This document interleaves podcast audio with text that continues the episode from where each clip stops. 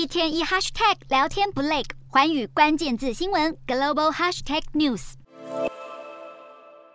哈萨克二十号举行临时总统大选，各界普遍预期现任总统托卡耶夫将会胜出。果不其然，出口民调显示，托卡耶夫拿下了百分之八十二点四五的选票，完全碾压其他五名对手，没有一个对手的得票率超过百分之五。哈萨克今年一月因为汽车燃料价格飙升，引发大规模示威，演变成流血暴动，造成两百三十多人丧命，使得哈萨克一度陷入政治危机。托卡耶夫下令暴力镇压抗议活动，展现出无情的一面，更修改宪法，将总统任期改为七年，巩固自己的权利。反对的声音被边缘化，托卡耶夫根本没有实质的竞争者。这场选举的结果当然也就丝毫不令人意外。